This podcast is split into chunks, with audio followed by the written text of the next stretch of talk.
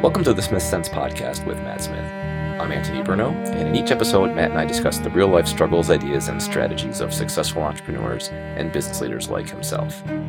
Unlike most of the startup or management advice that you see out there, these conversations don't come from a book or a TED Talk, but rather from current daily ins and outs of an entrepreneur in the trenches making it happen every day. In this episode, we talk about side hustles. One of the many consequences of the pandemic lockdown is that people are working more from home. For many, this means no commute, and that can translate to more hours in the day. What you do with those hours may vary. Some sleep more, some work more, some exercise more, and some just browse the internet more. But many may want to use this extra time to set up a side hustle, something that, once established, can't run on its own. Sounds great, but it's actually a lot harder than it seems. It's something that I've been thinking about myself, so I had lots of questions for Matt on this one, and he had plenty of helpful tips to share, including a challenge on whether your side hustle is even the right move in the first place. So it's a great episode. I hope you enjoy it. And with that, here's Matt. So yeah, we want to talk about side hustles. Well, yeah, and it's funny how when I have these ideas and then suddenly I just start seeing everything related to it in the world. I don't know if it's popping up or if I'm just more attuned to it, but like the other day, after we had discussed potentially talking about this in the podcast, I saw a headline that's like, you know, why the pandemic is a perfect time to start a company or something like that, right? I didn't actually read the story, obviously, because why would I do that? But right. My thinking is basically, let me just clarify what I'm thinking about here, is that things are starting to open up, so things are changing a little bit, but generally there's still a lot of people working from home. Yep. And that has freed up a lot of time in terms of not having the commute that you might otherwise have. And there's lots of ways of utilizing that extra time. I certainly slept through it for the first part of the, and now I'm trying to, avoid doing that. Yeah. So when I say starting up a business during the pandemic, I'm not saying, how do I create a business that requires me to now work an extra 2 hours a day indefinitely? I'm saying, how do I utilize this window of having this extra time to create something that, let's say in the near future, that window were to then close, whatever I've created is sort of self-operational. Does that make sense? It does. And I think the larger point is that everybody has had most people at least have had a unprecedented period of downtime. And so the question is, what do you do with that downtime? You know, most people are like, well, you probably just watch more Netflix or whatever. But actually, I think that, people get bored and people end up doing something kind of productive. Some of the things that I've seen people do, and certainly I've done this myself, and you and I have talked about this a little bit, is gardening. I see lots of gardens that popped up in my neighborhood. Some of them were there already, but there are definitely some new ones. People get bored and eventually they start doing something somewhat productive in an environment where there's probably more economic uncertainty now than there was, let's say, a year ago. You could use that time to create some side hustle or some opportunity to make money beyond the normal scope of what you do, whether you've lost your job or not. Exactly. You hit the nail on the head. It comes down to that level of uncertainty, right? The gardening or the bread making or whatever, first of all, which I fully, I support. I was there anyway. That was already my hobby, right? But that was out of a degree of food uncertainty, right? So Now for some, there's going to be that level of economic uncertainty. If I did lose my job, do I have a side hustle that would at least soften the blow? Yeah. And I mean, it always makes sense, I think, to have, this old idea about multiple streams of income. That just because it does give you a sense of security, if you have a lot of savings, we talked in the past about having excess capacity, having extra savings in your bank account. And if you have extra savings, that gives you a lot of flexibility as well. But when you don't have that like big nest egg, one of the things that you should instead focus on to try and give you that leverage or that excess capacity is an additional source of income. And certainly opportunities like this are a good way to do it. So with that, I mean, I know I've had some ideas, probably terrible ones. But so I don't want to get this just and to be focused on my idea by any means, but like the idea of if there's something that you have some expertise, that you have some experience in, that you want to offer to others in a way that doesn't allow you to have to, or doesn't force you rather, to have to actually work one-on-one with other people, like create a class online, or I don't know, like that's where I'm at. Maybe you can give some other examples because you think about this stuff more than I do. But like maybe we start there. Like, what are some categories of side hustles that can be created? Again, and I'm focusing this on one thing. And if you want to expand beyond it, that's fine. But the idea of using the time to create something that afterwards lasts without you having to continue to put that same level of constant attention into it. Yeah. Okay. So tell me if I'm not making sense. No, I think you make sense. And I think that, but there's almost like an evolution of all of these things. Like you have been a communications professional for a long time. So there's a certain body of expertise that you have. And if you can somehow package that body of expertise into something that's more like a product rather than a service, right, then perhaps you could get something that the product could be making you money while you sleep. Like, that's the dream. Right. It's definitely worth exploring that. But I think I'd like to just back it up further to talk about like the kind of the evolution of how you get there and talk about the really fundamentally how any of this is possible. And that really has to do with something that has to do with basic economics and has to do with something called value creation. When people know that they want to start a business, but they don't really know what to do, and I meet a lot of entrepreneurs like that. They really want to be an entrepreneur, but they really don't know what to do. Or people who have launched a business, but really struggle to grow it. There's something fundamental. There's like a missing link in their thinking around an understanding of what value creation is, and that value creation is what really powers economic growth and economic activity. So usually people are too focused on what they do and what they want, and then trying to figure out how they might sell it or why, how they might get people to buy it in some way. And it just doesn't work. It just doesn't scale that way. And talked about the gardening thing earlier. So your activities, the way you choose to spend your time, have the potential for creating value. Now, my garden, for instance, does create value, but that value that's actually being created is totally uneconomical. I mean, it's like the equivalent of me being paid probably 15 cents or 50 cents an hour. One, because I'm not very good at it yet. And two, the food still is cheap and readily available, like comparatively. So it's like, I am creating value by doing it, but very little. And I can't, for me to say, well, I want to be paid a living wage for tending regularly to my garden, is asinine. It doesn't work that way. I'm not creating enough value to earn a living wage. I'm not creating enough value to earn a subsistence wage, Yeah. You're doing that. The first thing is understanding value creation and understanding that if you want to be paid more, whether you want to create a business that can make you wealthy, if you want to just have a side hustle that can help cover part of your mortgage payment, then you have to understand that the way to do that is for you to create enough value where that is justified, rather than looking for someone just to give you the money somehow. Right. And that's how people always think of it. A lot of times I think of it like a job. I need a raise. I need more money, so I need a raise. Just to summarize a little bit what you're saying here, is saying that you're not focusing on what you do or what you want to do, but focus on what people need that you can meet.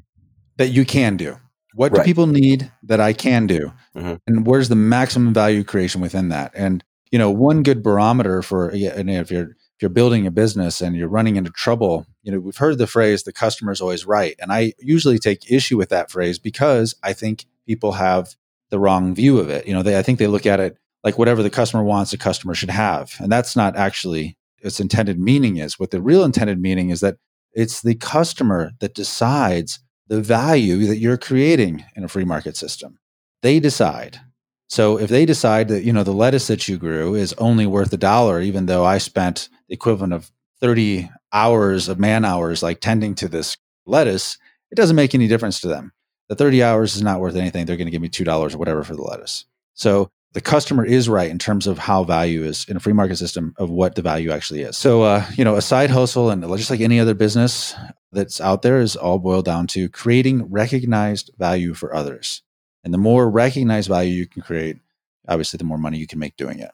That's kind of my fundamental foundation around it, is focus on value creation rather than the tactical stuff and how you do it. Because actually, there's a lot of things that you can do that are pretty simple that people think are beneath them and they don't want to do them. But depending upon the stage of development you are in your career, you should probably be focused on these things that you probably think are beneath you. I can give you some examples of that. Like right now, I can hear someone outside mowing the lawn. There's always like someone out in my neighborhood, on a weekday mowing the lawn. It's a little bit annoying, but you hear it all the time. And almost no one in my neighborhood mows their own lawn. They all have services that come and do it. And these services are all pretty awful, to be honest. They're not very good. They're not cheap, but you have like 5 guys that show up at once with all these industrial things for these tiny lots. And they're just like there with the industrial leaf blowers for 20 minutes and they're in and out. But you can't pay them to bend over and pull a weed. Like they just won't do it. They just don't do that. When I was a kid, and maybe when you were a kid, lawn mowing was like a thing that you did to make money. It was something you did. Half a dozen people in my neighborhood whose lawn I mowed, most of them every week, but a couple of them every other week. And they had exacting standards for how things got done. And then they pay me at the end of it in cash. And it was great for me. It was a great job for me to have. And then you'd shovel the driveways during the winter. Mm-hmm. And All of those things are all still there. Everyone still needs their driveway shoveled. They all still need their lawn mowed. And more than ever, they don't do it themselves. And it's very easy to provide services around those types of things. And you might think, well, but who would do that? Like, there are other people that would do that. But most people don't do it very well. They aren't very proactive about it. And, they don't create much value when they do it. They don't do a great job. And they're actually pretty expensive. And there's also something to be said about, I guess, businesses that are done because to do things that people can do, but they don't want to, versus to do things that people just want to, but can't. Well, that's true. And which one you focus on really has to do with what your individual capabilities really are, right? Right. So if you're starting off at a lower level on the, don't have as much experience, you're trying to figure out what to do. That's why so many people have been drawn into being Uber drivers and being part of DoorDash and Instacart and stuff like that. Those can be very good side hustles for people, depending upon where they're at. But what they have to understand is they have characteristics. Those side hustles have the same characteristics that having an employer has. Fundamentally, a lot of the value gets aggregated at the employer level, Right. You sell your time, essentially, to the employer for some certainty about your income. And the employer is kind of making a bet that they can basically aggregate your labor and other capital and other people's labor in a way to create more value than the cost of those things. That's what an entrepreneur is fundamentally betting. And an employee is trading the certainty of it. And this is a very common thing. Farmers do this. Farmers trade certainty for potential profits when they have a giant wheat crop that's due in September and you're worried about the price fluctuations. You can sell your wheat in advance, or all of it or a portion of it, for a guaranteed price for delivery in the fall. And it might make it so you make less money, but you have certainty. People who are looking for a side hustle, they have to understand if you're looking for something guaranteed, you're almost automatically capping the amount of value that you can create, because the uncertainty associated with creating value, by taking on that uncertainty, essentially you put yourself in a position where you can capture the potentially unlimited upside of the value you create. You can capture all of it. Okay. Does that make sense? It does. Maybe what might help is to maybe narrow our discussion a little bit. Because when you talk about side hustles, it becomes a very wide swatch of topics, right? So maybe I could narrow it, again, selfishly, to more of the knowledge work type of activity, right? Okay. There's a lot of people that are being paid to do a job for a company, and they're good at it. Right. And they may, for whatever reason, have either the desire to do a side hustle based on that same knowledge, whether it's just to get more money or for, as we talked about, backup plans, things like this. So, I have a job, I go to that job, I do that job, but I want to also try to make money off the knowledge that I get paid for in that job by others in a way that doesn't require me to have a second full-time job. Right. So knowledge work. So I talk about it from the communication standpoint, but there's plenty of other things that people know how to do that they could probably help many, many others with if they were to set up some kind of service or whatever properly. Like fitness is one that I know is a very common one, but particularly now, maybe there's, home gardening tip business, right? Nutrition, financial planning. I know there's a lot of professional financial planners, but maybe there's a little subset of that in some fashion, all this sort of knowledge work that can allow you to put value into the world for people that are looking for that knowledge. Again, I'm speaking of people that want to be able to do it, but can't category. Yep. They need to find something. It needs to be useful. A large part of it needs to be free to kind of get them to even engage. But then at some point, there's got to be a way to actually monetize it as well. Well, fortunately, it could be free. That's one approach. So let's talk about knowledge work a little bit. And let me use a different example. So tutoring. Tutoring. So homeschooling is a big thing. There are platforms where if you want to be a tutor, you can go and sign up and put your credentials. And essentially, they will connect you with people who need tutoring. And it's all done over the internet. I think there's one called TutorMe, but there's probably a dozen of them out there. TutorMe, I think, pays $15 or $16 an hour to the tutor. So it's not a ton of money, but depending on what you're doing, if you have extra time, maybe it could be selling services directly that aren't scalable, but just selling your services directly is a place where most people have to start. So knowledge work and tutoring, selling your services like that through a platform like that could be effective for you. But the platform is always, because they are taking the responsibility of distribution away from you, that very expensive cost of essentially distribution, finding customers for you and doing it for you. And they're keeping, because of the uncertainty of that, they're keeping the lion's share of probably the money that's earned. And if I were to hire a local tutor, I have done that. And it's cost me $60 an hour when I did it for my kids, hiring a local tutor.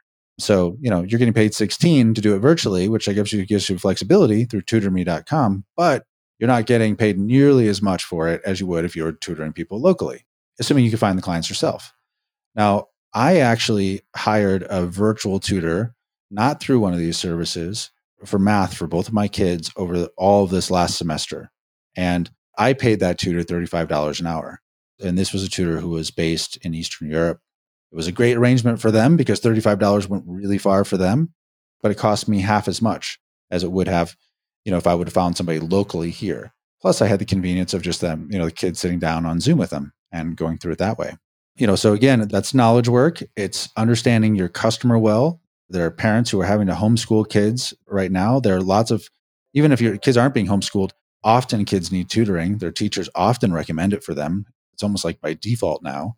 They outsource the teaching the teachers do to tutors and parents. So anyway, so that's big and growing. And I think that that's something you could do. The more you can get yourself closer to the customer, the more money you can make doing it, the more value you can create because you're actually finding the customer yourself. Right. So that's an excellent point. So first of all, quickly, how did you find this tutor that you wound up using? Was it through a platform or was there some other way that you did that? Okay. So I found this tutor through a virtual assistant. So now we have another layer. Yeah. So I have a virtual assistant who I pay $1,000 a month to, who is in Eastern Europe, who's American educated, actually went to the University of Colorado Boulder. Her English is wonderful. She does research for me. She keeps total track of all the stuff that's going on with the kids' school. There's so much stuff happening with them that I can't keep up with it. All the assignments that they were supposed to turn in, you know, what their grades are, all that. So she keeps track of all that stuff and sends me regular summaries on it and follows up and harasses the kids. And she found this tutor. She keeps a log of all the PR stuff for Royalty Exchange for us too. Okay, same person. Okay, all right. And she's very, very smart and she's very capable. But how did you find her? She worked for me a long time ago. Oh, okay, okay. She's worked for me off and on for 12 years probably. Got it. Okay, so you already knew her. She's your virtual assistant. She then was charged to find a tutor. Yeah, well, here's what's so great about her as a virtual assistant is that she's very proactive. She said, I know a lot of people at the local university here. Maybe I'll ask around and see if I can find a tutor for them. Like she knew that they needed help. She suggested finding a tutor. She found him, negotiated the rates, and set it all up. That's how good she is. And so the value that she creates to me, even on months when I don't have a lot for her to do, the value she creates by being proactive and looking to solve problems is so significant that I'm willing to de-risk it for her, essentially make a commitment of a number, you know, that I'm going to pay her a certain amount of money every month, regardless of the work that comes her way. You know what I mean? So to make it versus if she was like somebody who's on TaskRabbit and doing these one at a time tasks for somebody, right? Right. So because she creates so much value, I'm willing to pay her a lot more, you know, than maybe the hourly rate would be justified because she creates way more value than that. Well, and I think we're all kind of the common thread here between these different things that we've brought up is this idea of as the person who's looking to put their knowledge work into the world for additional revenue, where do you start? Do you start by aligning yourself with one of these aggregated services where people go to? They know they're looking for something. They've got a choice of different providers of that thing on this service. And then I might be one of those choices. They hire me, but I'm going to make less by virtue of going through this aggregated system that takes the lion's share of the revenue for the distribution component that they provide. Yeah. That might even be a good way to start to even just sort of tweak what your value prop even is. Exactly. I think it is, if you're just starting, it's a great idea to use a service like that because you'll learn what the customer's expectations are. You'll learn that, you know, how the services tends to be delivered.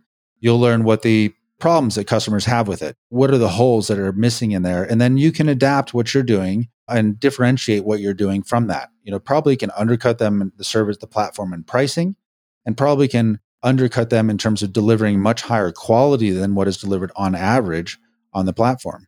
You know what I mean? Mm-hmm. So there's lots of opportunities once you starting with one of those organizations. It can make a lot of sense. Okay. That's actually a very interesting point. So if you're in the stage where you're still not sure, you know you have something to offer, but you're not really quite made the connection between what I can do versus what people need, sort of stumbling through that in a low sort of CapEx way, right? Before you start building a big website and start doing all this other nonsense, right? Just start with this and just start doing some actual work, right? And getting some actual feedback from actual paying customers. Exactly. Yep. Okay. Because generating customers is actually really hard. It's really hard. Unless you personally know somebody who need some help that you can help with today, then you should try and find some other way to shortcut the process and get in front of a customer. And even if it means you're making less money, the learning process you get and the feedback of interacting with a customer can be tremendously valuable and give you then confidence in moving off of a platform, going off on your own to offer these services more directly. Okay. Now, I'd like to talk about that next step as well, that moving off the platform more directly. Is there anything else before we do so that you want to highlight on the prior stage? No, I'll just classify this. Using the platform is a form of distribution. Yes. And so it's the easiest form of distribution outside of, word of mouth or, people maybe within your physical network, then, these platforms can offer that distribution. But there are, as you grow in sophistication and your ability to deliver a service and your experience in delivering that and the sort of endorsements you have from prior customers and so forth, then you can move to more complex forms of distribution. And then at that point, you can definitely capture more of the value you create. Okay. So now switching gears to the next phase, the off-platform, your own personalized distribution. I don't know what to call it, right? Yep. But now you're doing your own thing. Now you got your own website, your own shingle, right? Up on the web, and you're trying to get people to pay. People are searching for what they need, and they might, hopefully they'll see, as a lister, whatever. Right. So there's two things that I could think of, and I'm sure there's more, right, that need to be well thought of in this regard. One is how to create your own distribution. How are you going to get your service in front of people looking for that service in a meaningful way? And then two is this idea of what do you provide free to draw people in versus when do you make the switch to trying to charge for something? And again, with an eye towards whatever is being charged for, it's not just more of my time, but right, maybe more access to what I've created, something like that. And when I say I mean whoever. Right. So basically that's how do you generate customers and then how do you productize your service? It seems it's right. It's kind of a way to think sure of it. Okay. So now you're doing for me what I do for you. That's fantastic, man. That's a nice little role reversal. So we talked before about the beef business a little bit. So in the beef yes business, this local rancher, he had a product. He wanted to basically get it out to customers. And, he wasn't trying to distribute it to Whole Foods or other local retailers.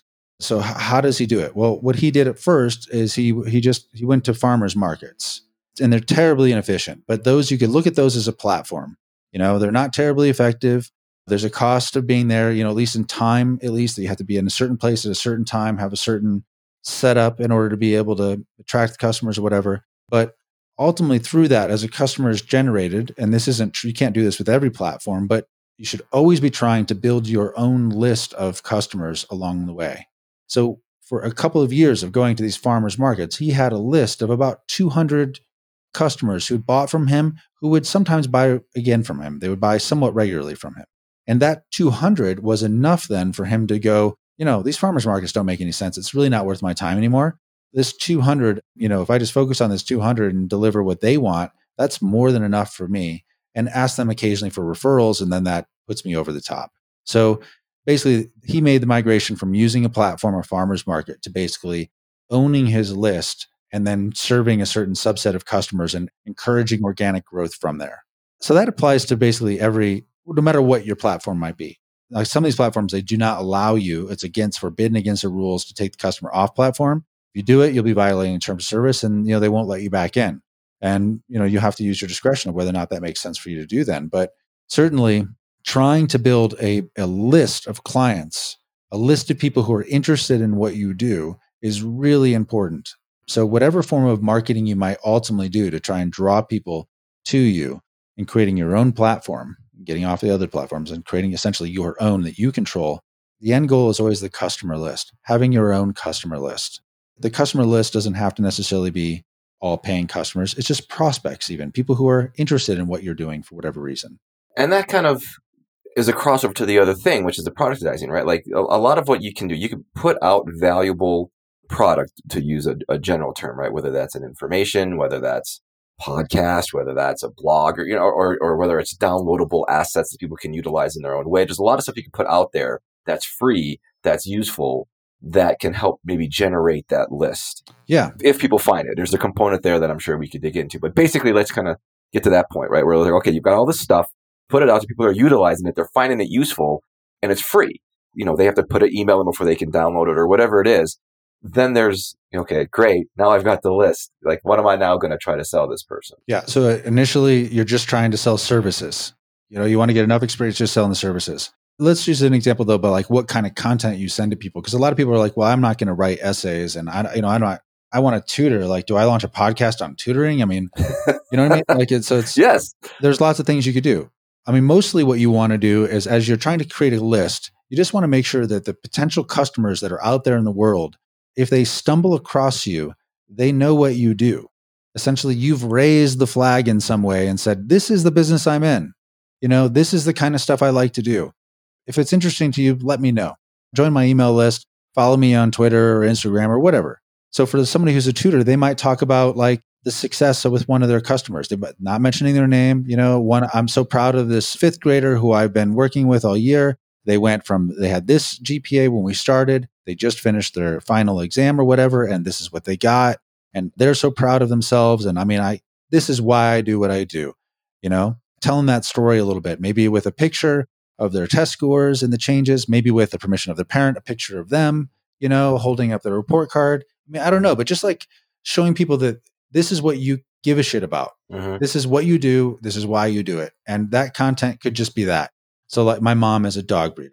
And so my mom posts these pictures of her dogs all the time, you know, of the puppies and when there's a new litter coming and that kind of content. And people who love these types of dogs, you know, they follow that content. They want it. They can apparently not get enough of seeing these dogs. I don't know. Yeah, because puppies and the internet never go together well at all. Right? Exactly. Right. So, but her marketing then, she draws customers to her simply by posting pictures of the dogs and telling the story. Right. You know, here's this dog's name, Nina, and she's having a litter in 2 weeks, you know, it brings customers to you. So it is important. The reason you want to have a content strategy as part of your business is that it basically gives you an opportunity to organically enter the conversation with potential customers with the things that they're already thinking about, the needs that they already have, and saying, hey, this is what I care about. This is what I do. And that gives them the opportunity to basically move closer to you if they feel like there's something that they can get that might benefit. Now, you can be very tactical about it. One of the things with what we originally hired you as a consultant for us and what you've done for other companies is you have this thing called a messaging matrix, where I should let you explain it because you can explain it better than I do. It's basically a grid where you have columns based on the audiences you want to talk to. Then you have rows based on the messages you want to say to them. It's like a spreadsheet. Each box in that column will be one of the key messages that you want to make sure you're conveying to that audience, and then some bullet points below each one with some supporting sort of sound bites or details or supporting, you know, comments and things like that. So, and it puts it all in the one spot so that whenever you have something to write or whenever someone asks you a question, you go back to that. And for every, you might have 1,000,000 questions asked of you, but you've got basically 5 ways of answering it each time. It just makes it easy. And so this is a very good example because like, yeah, I could write a bunch of content about why you should even have one of these things, or examples of, you know, interview techniques, or I could talk about people that I've worked with before and whatnot. But what if you had something like that, whether it's what I do with the messaging matrix, or whether maybe you're a tutor and you've got some sort of special system for memorizing whatever, right? And you've created this thing, like a messaging matrix like system for whatever else the other thing. Tips for what you do when you wake up every morning, or, you know, fitness, these 5 exercises every day, whatever it is, right? But you make that available free, because people can use it immediately without your assistance. Yep. But if they were to somehow, I don't know, like, that's what I'm trying to get at. That's free. It's useful. You see that I've provided you with something that you're able to use. But maybe there's the next layer that if you pay for something, you could utilize that tool better. So like, let's say, so if you're trying to talk about your business, your side hustle here. So if you're trying to basically go from the consulting stuff you've done and still do a tiny bit on the side, because you don't have that much time for it. As you well know. Generating exactly. So to generating more income from the knowledge that you have and the value. This is really valuable for people who go through this process with you. It's really valuable for them if they have it. It enables their internal communication, all their external communication, helps them strategize how to develop a PR strategy around it. It's really, really valuable. And most people don't have anything close to it. So first of all, I want to make one observation, which is that in a way you already did productize your expertise by creating this messaging matrix.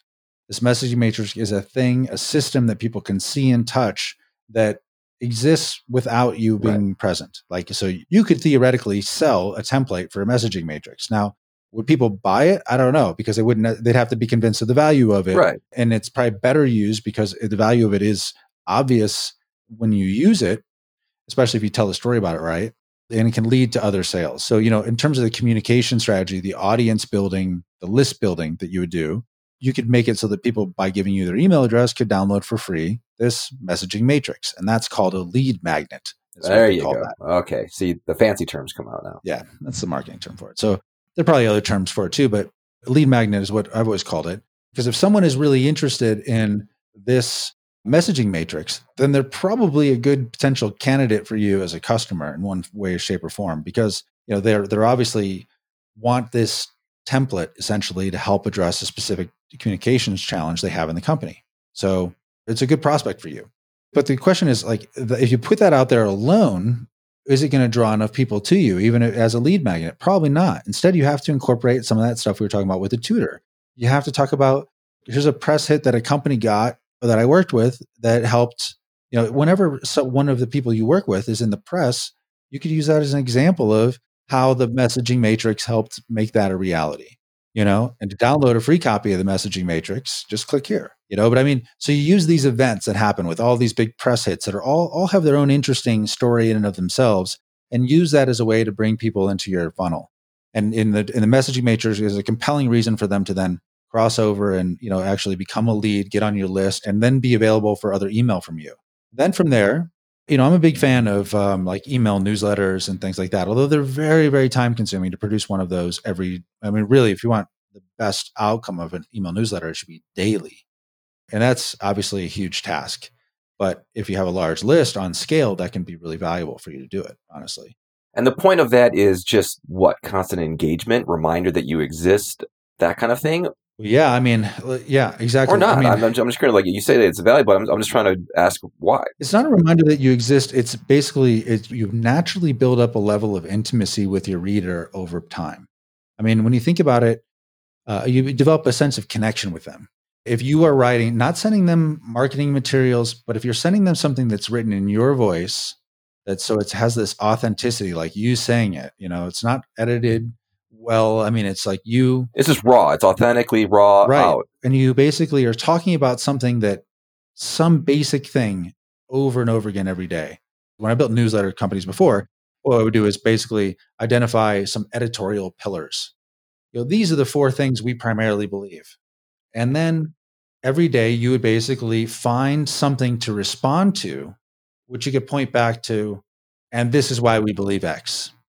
You could basically find in the news, essentially, an item every single day that would relate to this, to your editorial pillars. And you just basically, you just riff off of that. You riff off of the headlines, essentially, around it. And it's really easy. It's really easy to do. And I just have to say, I mean, again, I want to get this off of just my personal, like, idea and whatnot, but your four editorial pillars is kind of your own little messaging matrix. It is. Yeah. It's just funny that you said that. I'm like, it's the same thing. It's just called something different. Right. Yeah. And yours is, but you get a lot more nuanced, and it's like, how do you actually say the words right so it won't be misunderstood? Well, yeah. Yeah. Yeah. Mine is much more conceptual, I guess. Like, you know, we believe that people should be resilient. I mean, that's one of the newsletter companies I started. It was like resiliency and personal responsibility were huge. So it's like, can't count on anyone else to save you. At the end of the day, you're on your own. You can find examples all over the place every day in the news where people expected somehow that they were going to be rescued, you know, that somebody was going to be making good decisions on their behalf, but actually they weren't thinking about you at all. And you get totally jammed by it. It's really easy to riff off of those stories, and then it's like, and then it goes, and this is why you need to, and then, you know, you could have a product there that you talk about. Mm-hmm. That's brilliant. All right. I love that idea. That's interesting. The weekly or daily editorial is a great way to kind of keep that going. But that's, I mean, for a lot of people, that's really hard. You have to become a professional writer or professional content creator in order to do this. Instead, what you can do, I mean, and I think that's a great approach, honestly, if you can do it authentically, and very few can, but if you can do it, it's good. But the other things that you can do is that you could, by having this lead magnet, by having these things that you give away, you could then offer a higher level. Like, let's say maybe creating a product is actually hard. It's like, it's really not clear how you could create a product that would really be effective. So instead, what you could do, you could charge dramatically more for consulting. So instead of charging, you know, whatever it would be, if your normal gig, maybe $2,500, you charge $25,000. And so then you don't get as many clients from it, but you get clients that are sold on you and your expertise. And that price point, it doesn't seem like a big deal to them because the credibility you developed through this editorial strategy you have. And that's actually the point. Like, so what I'm getting at is that, you know, we started talking about getting a side hustle doesn't require you to work like a second job. So by nature, what you want is to create something that in and of itself sort of generates its own activity, generates its own funnel. You don't want to have 100 or 1,000 customers. You want 4. And that's where that higher price point comes in. Right.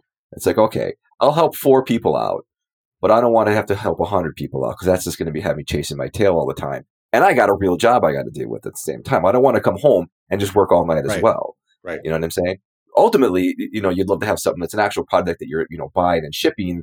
That just sort of does its own thing, and you do very, very little at all. But with this knowledge work stuff, you're going to have to actually provide some knowledge, and that's going to require some individualized attention. Yeah. Now, of course, you could turn it into a course like you see on Udemy, and those are mostly really inexpensive courses where you see the stuff that's in Masterclass subscription. You get all these different courses. So you can definitely build a course. And I built them, it's like how to do certain things. And we have a management rhythms blueprint course for Early to Rise that I created. And it just goes through all these different, and it's part of this Early to Rise University where there's a whole bunch of different courses in there. And so I created that one for ETR. I have no idea how much it is, but you can do that and you can market that course. And there's a lot of information that can be gained from it. I mean, I get testimonials. Craig sends me probably several every month where someone says they just started using GSNR, which is this one-on-one structure for how to conduct one-on-one meetings properly. And, talking about the success that they had. And they go, I can't believe we never used this before. And so I could have taught that to somebody on a consulting basis, and I have, but, it's for me to do it. It's not really worthwhile for me to do consulting. Honestly, I just have too much stuff to do. So doing in the course, I could charge less for it and more people get more access to it. Okay, so now we got tiers. Some things you can do that way. All right, so you've got tiers now. Okay, so you've got some knowledge and you've gone through some process of determining the value and the demand for that knowledge, all right? And what I'm hearing here is basically sort of a 3 levels of product, so to speak, that allows you to put that out there. One is sort of the free useful component, the lead magnet, right? That's there. It's free. They download it. There's a transaction in terms of a contact that they need to provide in order to get it, but it's essentially free. Okay. Then with the leads that you create as a result of that, there's the ability to upsell level 1, which is more of like a recorded course or something of some kind that maybe helps you utilize whatever that free thing is that they downloaded. Yeah. I'm extrapolating here. It doesn't have to be exactly like that. But anyway, there's like another level that's still low touch for you. You created it once. People buy it over and over again. It's a low price point. It's probably not going to buy you a new car, but it's monetizing a step further than just the free asset that you've made available as a lead magnet. And then the final tier is more like, okay, if this is all valuable, but you still think you need more, here's this higher level, more one-to-one interaction that they can then pay for, whether that's one-to-one or maybe I know some of these things are more like seminars or something like that. I mean, it could take a number of different forms, but it's going to be the highest tier of engagement. And what it basically does is that the more of your time that's necessary to deliver, the higher the price point then gets. Yeah, it's not always necessarily that way, surprisingly. Huh. Sometimes it could be the opposite. The people who pay the most, actually, they don't get a lot of time, but they get stuff that's very, very focused. You know what I mean? If you have a really, really difficult technical problem and you can talk to a leading expert about it who can give you the answer in 5 minutes. Oh, I see. Okay. But versus giving you a course, we have to just try and discover the answer and see if it's applicable, you'd be happy to pay 100 times as much. All right, I get it. So it isn't necessarily that it gets, the price to go away. Sometimes the higher, like in a lot of times more expensive customers have totally different expectations than the customers who buy lower products, actually. Like they expect less. That's a good point. More. Yeah, because the thing is, when you talk about time, I hadn't thought of this. When you talk about time, they're just as selfish of their time as you are of yours. So if you could save them time by not like trying to sell them on all this bullshit. I mean, I'm not saying it's all bullshit, but you know what I'm saying? If they could say, look, we're going to cut through it all. And in 5 minutes, I'm going to solve your problem rather than paying someone else a course that's going to take them 3 hours to solve it for themselves. Right. I hadn't even thought of that. That's brilliant. What's the analogy of the guy that something wasn't working and the guy hit it with a hammer and charged $10,000? And he's like, why did you charge me $10,000? He was like, well, to know that hitting it with a hammer would work. Yeah, well, exactly. The hit with the hammer was 1,000. The 9,000 was knowing where to hit it or something exactly, like that, right? Like, okay, that's brilliant. I'll say there's multiple different iterations of this, you know, these escalations of customers and customer value. And I think that as your business gets more sophisticated, there's all kinds of, like, and you're paying attention to your customers, you can adapt to where the customer perceives the most value and then organize your efforts around that. So it isn't like, none of this should be formulaic, although there are formulas, you know, that you could start from. Start from. That's the foundation. But I think the foundation formula should be that you build a list. You build a list by sharing, you know, raising a flag, explaining what you do, you know, ideally having a lead magnet or some reason that's something really useful that people can easily understand. It gives them a reason to start a closer relationship with you by just joining your email list.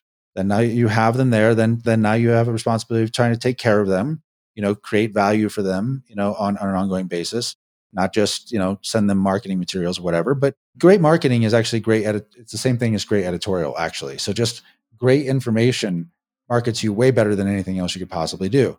And then I think rather than at first, especially trying to create a product, I would just build yourself as the obvious expert within a larger audience, and then offer your whatever services you might offer. Maybe you're tutoring, you were doing it for $15 an hour. Maybe there's a specific group of kids, like SAT prep type people, right? Where you can now charge $250 an hour instead of $15 an hour.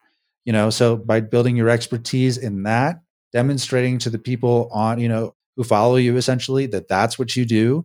So the value you're creating is much more understandable and much more obvious to the customer. And so they'd be happy to pay you. I know that some of these SAT preps, they charge thousands of dollars for these. And sometimes hundreds of thousands just to like have someone else take it for you and get exactly you to college for it. Yeah, I think that's less popular now. All of a sudden. But yeah, so like it's build an audience by providing value to that audience, explaining what you do. And then instead of trying to go for the lower value consulting stuff, go for the higher value. If you still need something to pay the bills, maybe keep using those platforms to do some basic, to some service there. Do the tutoring on the platform while you're building your own, while you're working to build your own, because you're building the customer stories by working on the platforms. Exactly, because the whole point of this whole conversation was the assumption that people have work that they're doing now. They're just trying to utilize some of the free time to kind of create something a little bit extra. It's okay to not have to hustle at it constantly.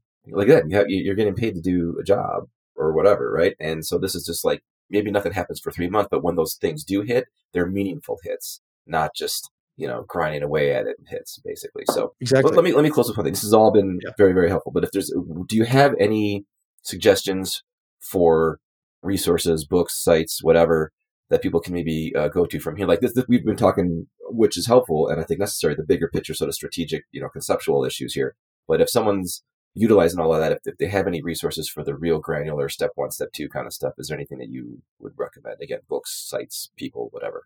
Yeah, first I would recommend a book called The Reluctant Entrepreneur. It's written by a guy named Mark Ford, but he uses his pen name, Michael Masterson. He's actually the founder of Early to Rise, and he's a mentor of mine, and he's brilliant. And he basically believes that, you know, the whole idea that entrepreneurs should be like bold, betting it all, putting it all on the line. It's totally ridiculous. And most businesses start as side hustles that get traction, and then they become so compelling that you're like, I'm an idiot not to quit my job. I'm an idiot. I have to quit my job. Like I can't afford to keep my job anymore. It's costing me too much money. So that's the way most great businesses are built that way. Now, not none of the unicorns or any of that stuff, but like most of the real wealth of, you know, the millionaire next door kind of wealth in America comes from reluctant entrepreneurs. So I recommend that book. I also, there's a couple of friends of mine who really focus on helping people with internet marketing, you know, building platforms and things like that. First one is Ryan Deiss. Ryan Deiss has a website called Digital Marketer. Ryan does this all day long and knows, you know, has lots of different strategies for developing lead magnets and developing different types of products, you know, recurring products versus, you know, expensive consulting products. So I think he does a great job of that. He's very... What was his last name? Deiss, can you spell that? Deiss, D-E-I-S-S. Okay, because I can see that being a nightmare of... I think it's E-I, maybe not I-E. Ryan Deiss, digitalmarketer.com. Digitalmarketer.com. And the other guy is somebody on the other side of the world. His name is James Schramko, S-H-R-A-M-K-O, James Schramko.com. He's got a great podcast. He has great guests on there that talk about all kinds of strategies, from leveraging search engines to outsourcing projects to Philippines to building your own platform. You know, I think he calls it your own racetrack, your own race course, owning the race course. Okay. He's great. Follow both of those guys. I mean, they both have email lists. They both have courses. They both have taken their expertise and put them in courses and sell them, and they're great. So I would. All right. No, that's fantastic. All right. Great. Thanks very much. I think this is helpful. You know me, I have all these thoughts and I'm going to do this thing. And I love the title, The Reluctant Entrepreneur, because that's exactly where, at least I know I am. And I'm sure there's plenty of others that they have these ideas, but they're like, oh God, do I really need that? And the question is, where do you start? And I think the biggest place to start is you want to have an email list of prospects and clients. That's the goal you're trying to get to. So how do you feed that email list? And if that email list is sort of hand curated one that you're generating from a farmer's market, or if it's you generate some viral video that takes off, that gets people, ultimately to come back and get on your email list. With that email list, you now have an asset that's valuable that you can monetize if you treat it well. That sounds great. And for a lot of folks, it's just the ability to somehow monetize something that naturally interests them is the ultimate perfect side hustle. Exactly. I work for you. I'm not looking to start my own business and quit my job or anything like that. But I want you to have a side hustle. I think it's good for you. I told you this for a long time. Exactly. It keeps me fresh. And for me, listening to people's what they do and how to communicate what they do, just hearing those stories and talking to those people. It's like being a reporter again and doing different stories in different companies, going in, asking those questions, hearing them explain what they do. I've always loved that. I love what we do, but it's like telling the same story over and over again. So having a little bit of time to kind of talk about these other things in a really low touch way actually helps keep me energized for the day-to-day that I do with Royalty Exchange. I truly feel that. It also helps you develop more product-like ideas or crystallize your ideas in a more of a product-like fashion, which makes them more teachable within our organization so that we get to utilize them too. So one of the best ways to learn anything well is to teach it. And so the more often you teach these things to other people, the better it works out for us. All right. So for those people that are listening and have jobs, this is how you explain it to your boss. Hopefully they're as understanding as I am. I mean, as an entrepreneur, I get it. I think people should have it. All right, great. Thank you very much. With that, lots of great places to go, lots of great ideas to talk about. Thanks for your time. Talk to you next time. My pleasure. Thank you. You've been listening to the Smith Sense Podcast. Thank you for joining us. If you'd like to read more about Matt's thoughts on this topic and others, please visit his blog at smithsense.com, where you can also read the show notes, leave questions, and join the discussion. If you like what you've been hearing, please give us a rating on iTunes, Spotify, or wherever you get your podcasts, and sharing it with friends would go a long way.